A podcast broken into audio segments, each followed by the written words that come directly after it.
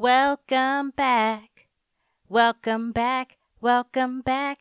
Welcome back. Okay, welcome back to the Kinky Hedon podcast. This is season two, and I am so sorry I left you without a dope beat to step to.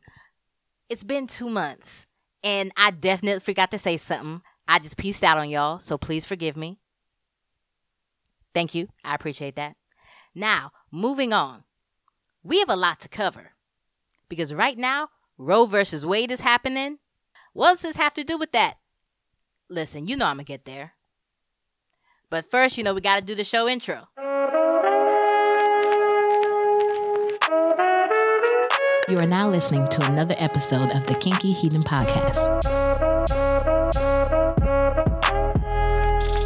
For those new and returning, welcome to the Kinky Hedon Podcast. In this show, we explore all aspects of black sex, black sex culture, black sex ed, and the lifestyle as it pertains to kinks and fetishes. I only interview black folks about their black experiences, but I have one rule to keep in mind it's none of my business, and I'm not judging you for who you love or what you into, as long as it's not children, animals, or people that cannot provide emphatic consent. That means yes with an S a hard S. I mean, who wants someone that's lukewarm? I'm your host, GR Hedon. This is the Kinky Hedon Podcast, and welcome to the show. You know, we got to do our two kinks before we do anything else. The first one, I'm going to butcher it, and it's going to be awful.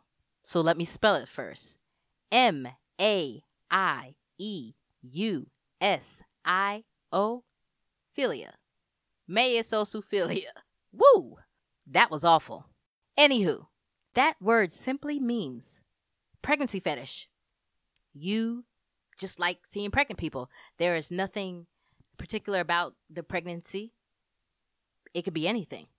It could be the mobility, it could be the fact that they're taken, it could be anything. But you just like pregnant people. But gravidophilia, G R A V I D O P H I L A, means sexual arousal to being pregnant. So if you're pregnant and you deem some sexual arousal from being pregnant, which is a thing, there's a whole thing about orgasming about orgasming while giving childbirth, how it should be pleasurable. But we'll do another episode on that because I gotta find the lady, the, the doula that participates in, in that. But those are our two kinks the one that I shall not butcher again, and gravidophilia. We're talking about Roe versus Wade this week. Some things you should know about the history of it and why it's so important.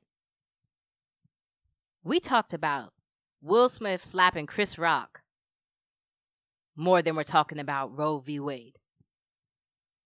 They talked about Kevin Samuels more and don't ask me what I think about Kevin Samuels because I'm going to hurt your feelings. I'm going to give you some history and some background real quick. We're going to talk about it. And of course, you know, it's educational. So let's get into it. It's 1973, January 22nd to be precise. And the Supreme Court has decided to accept Roe v. Wade. That means a person can choose to have an abortion until a fetus becomes viable, which happens about six months and this is based on the right to privacy contained in the Due Process Clause of the 14th Amendment. Just bear in mind that most people don't even know that they're pregnant until about six weeks. Why is this such a big deal? Because abortion is basic health care. Most people that get abortions nowadays already have a kid. Yeah.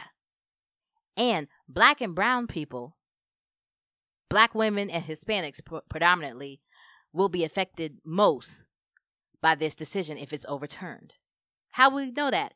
Because, first of all, I read something and it said recently that in Mississippi, 44% of people are people of color, but 81% of women receiving abortions. In Texas, they're 59% of the population and 74% of those receiving abortions. 35 and 69 in Alabama, and 42 and about 72 in Louisiana. Most black and brown people live down south. This is also racist. It targets people who are already on the border. They're already marginalized.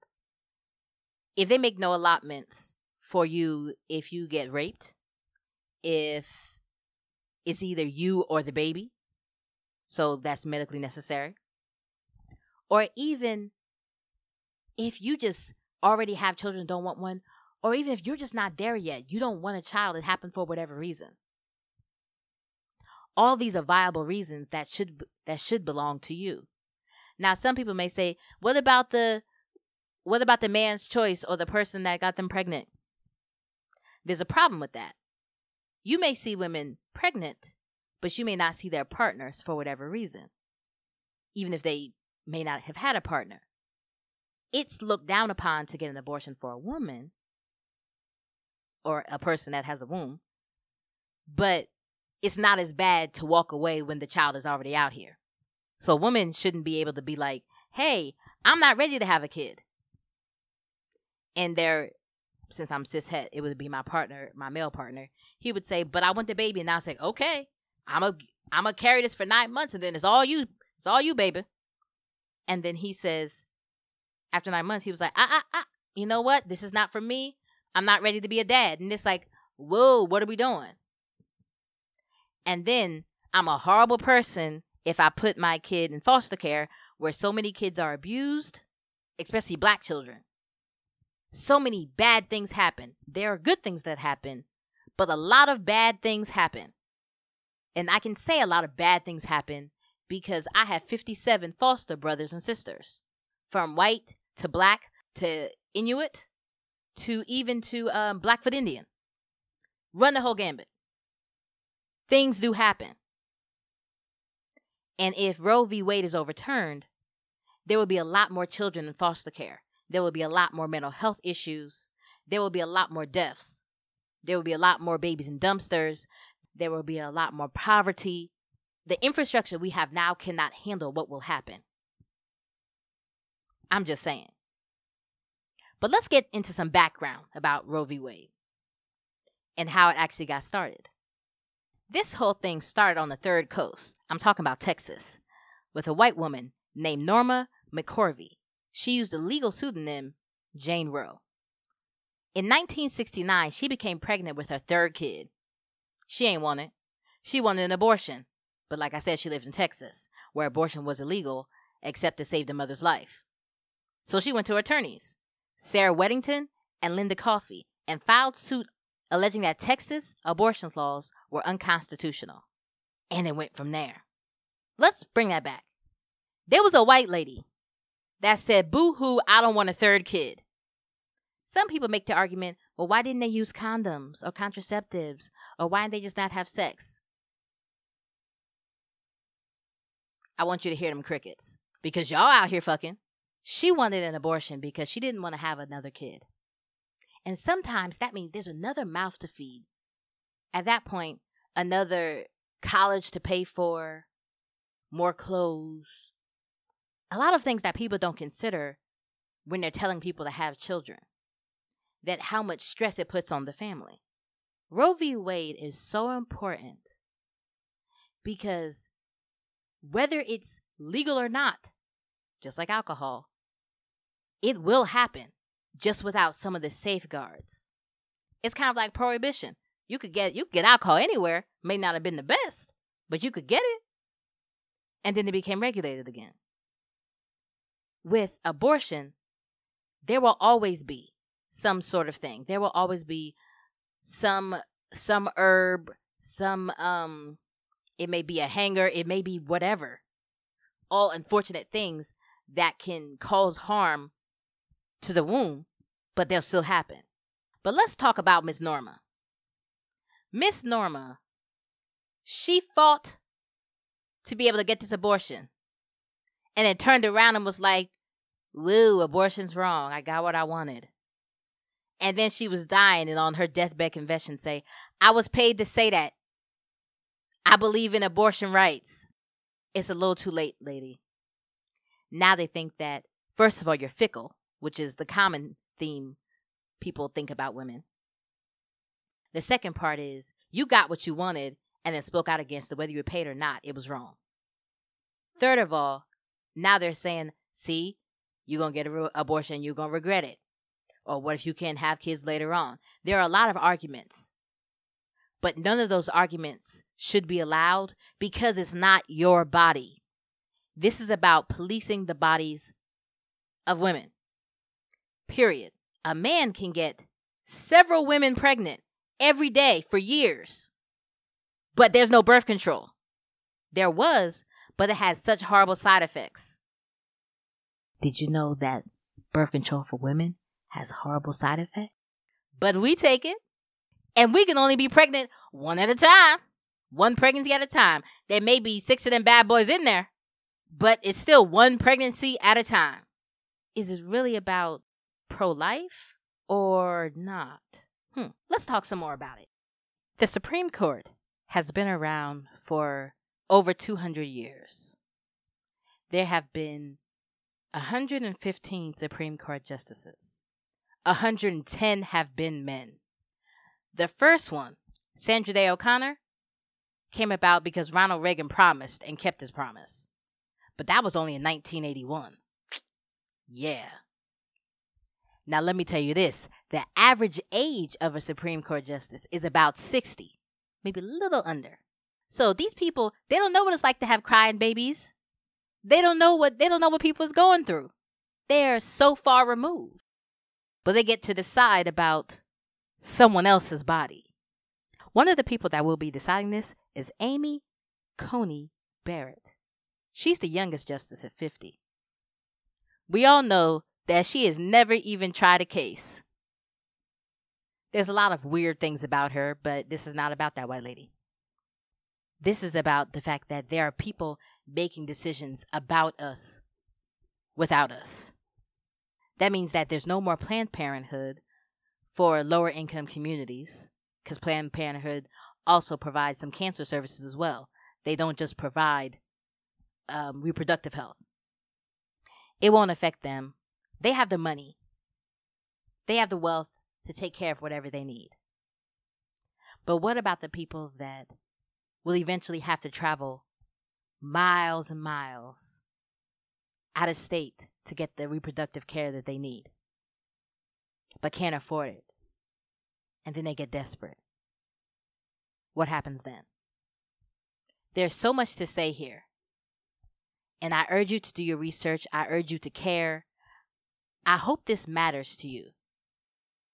Roe v. Wade matters. Now, as a cishet man listening to this, and penis people that can ejaculate into other people, this is for you. It's not far fetched to think that if they overturn abortion rights, that they're coming for birth control next. That means no more Plan B. That means no more Mirena, no more Nexplanon. If they overturn the right to get an abortion, then that means parenthood. Or that means you will have to wear a condom. Oh, I shudder to think.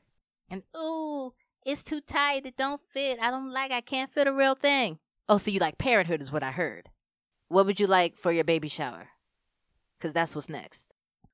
So you gonna take you won't accept a a a eight feeling out of a ten because you don't like it. But what about her? What about them? I personally think that they will overturn Roe v. Wade. I hope that's not true, but I think they will. And like I said, it's not too far fetched for them to come for birth control because they don't want to pay for it now. It costs to be a woman. You pay for your birth control if you have access. And if you have access to the good stuff, the stuff that won't make your teeth fall out. And then you pay to be socially accepted. So you pay for your hair, you pay for bras, and then you pay for the for the fact that, that you are able to reproduce. So that's tampons, pads, um, Diva cups, which are um, silicone cups that are placed in the vaginal cavity or at the bottom of the, the cervix, so to speak, to catch the blood. And then they're emptied and reused, cleaned and, and then reused. to eliminate the waste of pads and tampons and such. But all these things you have to buy. This is awful. Now, if you don't believe in abortion for yourself, I totally get it. You have every right in the world to feel that way. But you do not have the right to decide for someone else. It just is what it is. You don't have a right to say, but I don't want her to, or I don't want them to, or you should keep it, or you're a murderer because you don't know what she goes through. If you cannot carry a baby, then you should not have a say on the life of someone that can. I am not a penis owner.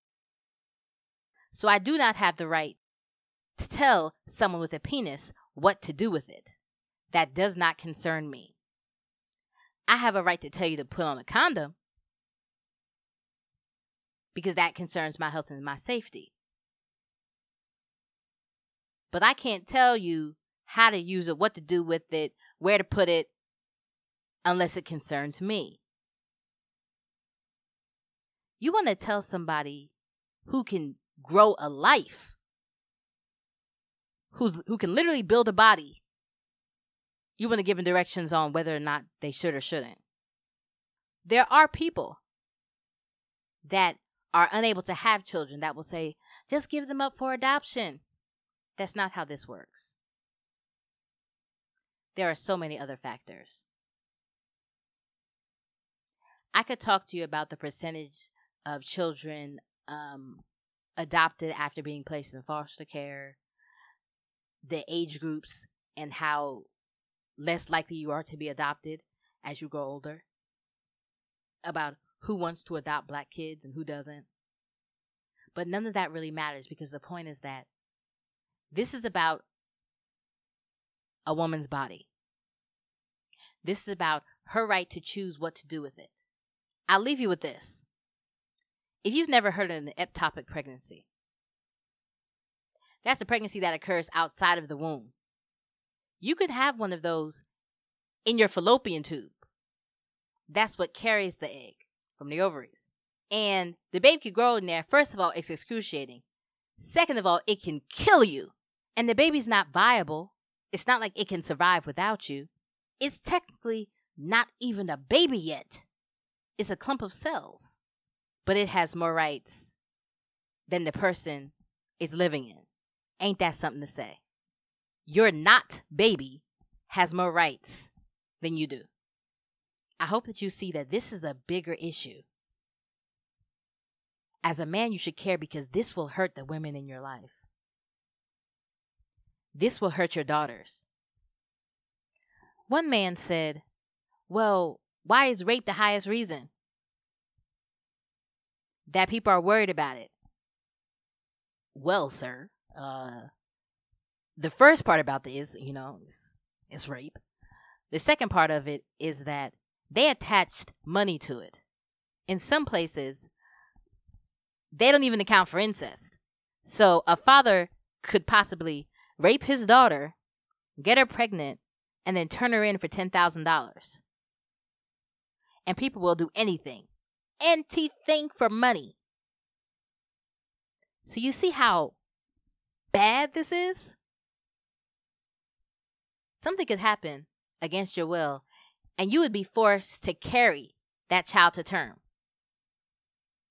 Oh, and by the way, there have been people that have sued, that they've raped other people and sued for parental custody. Can you imagine being someone that having to tell your child that they were a product of something so horrid? Let's talk about the fact that you got one kid. You can't afford to miss work for a second. You can't afford the food. You can't afford it. It would break you. You can only do what you have. And now you have no recourse. Let's talk about the people where you don't want to die.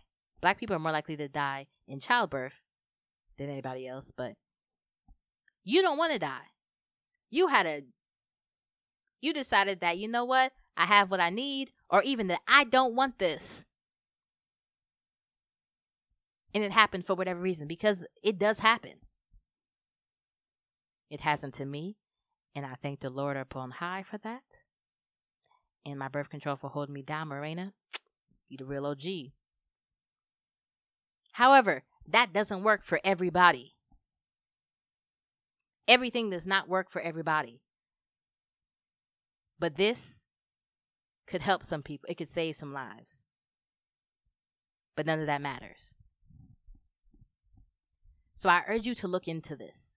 I urge you to do your research and consider what this means for your friends and family. Especially if there's a woman in your life that you care about beyond what's between her legs. If you care about her intellectual pursuits, her career, her happiness, or their happiness. And that concludes the first episode of season two of the Kinky Hedon podcast. I am your host, GR Hedon. I appreciate you for sticking with us and welcome back to season two. Like I said, it's going to be a really good ride. If you like the show, please share it with other people. Leave a review, comment. I'm here for it all. If you want to be a guest, let me know. 707 I M N O I R E. Or you could text me about the show.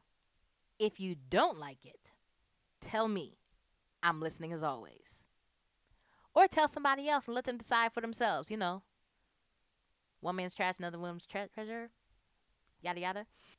Until next week, it's going to be Tuesdays as always. Thank you for joining me. Toodles poodles.